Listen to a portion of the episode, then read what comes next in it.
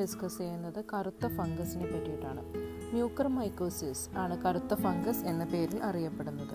ഇത് അപൂർവമാണെങ്കിലും ഗുരുതരമായ ഒരു അണുബാധയാണ്. പരിസ്ഥിതിയിൽ സ്വാഭാവികമായി കാണപ്പെടുന്ന മ്യൂക്കോമൈസൈറ്റുകൾ എന്നറിയപ്പെടുന്ന ഒരു കൂട്ടം പൂപ്പലുകൾ മൂലമാണ് ഇത് സംഭവിക്കുന്നത്. പ്രമേഹ രോഗികളെയും പ്രതിരോധശേഷി കുറയ്ക്കുന്ന തരത്തിലുള്ള മരുന്നുകൾ കഴിക്കുന്നവരെയുമാണ് മ്യൂക്കർ മൈക്കോസിസ് പ്രധാനമായും ബാധിക്കുന്നത്.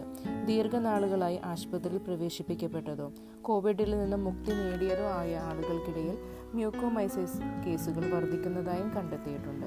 കണ്ണിന് ചുറ്റും അല്ലെങ്കിൽ മൂക്കിന് ചുറ്റുമുള്ള വേദന ചുവപ്പ് പനി തലവേദന ചുമ ശ്വാസതടസ്സം രക്തം കലർന്ന ഛർദി മാനസികാവസ്ഥയിലെ മാറ്റം എന്നിവയാണ് പ്രധാന ലക്ഷണങ്ങൾ.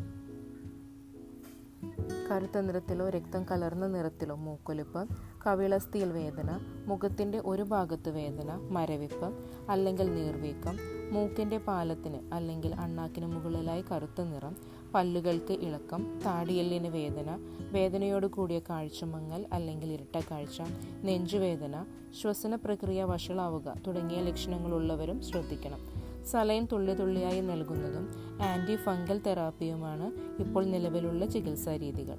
ആന്റി ഫംഗലുകൾ ഉപയോഗിച്ച് ചികിത്സിക്കുമ്പോൾ അപൂർവമായി ശസ്ത്രക്രിയയും വേണ്ടി വന്നേക്കാം. ആന്റി ഫംഗൽ തെറാപ്പി എന്താണെന്ന് നമുക്ക് അടുത്ത എപ്പിസോഡിൽ ഡിസ്കസ് ചെയ്യാം.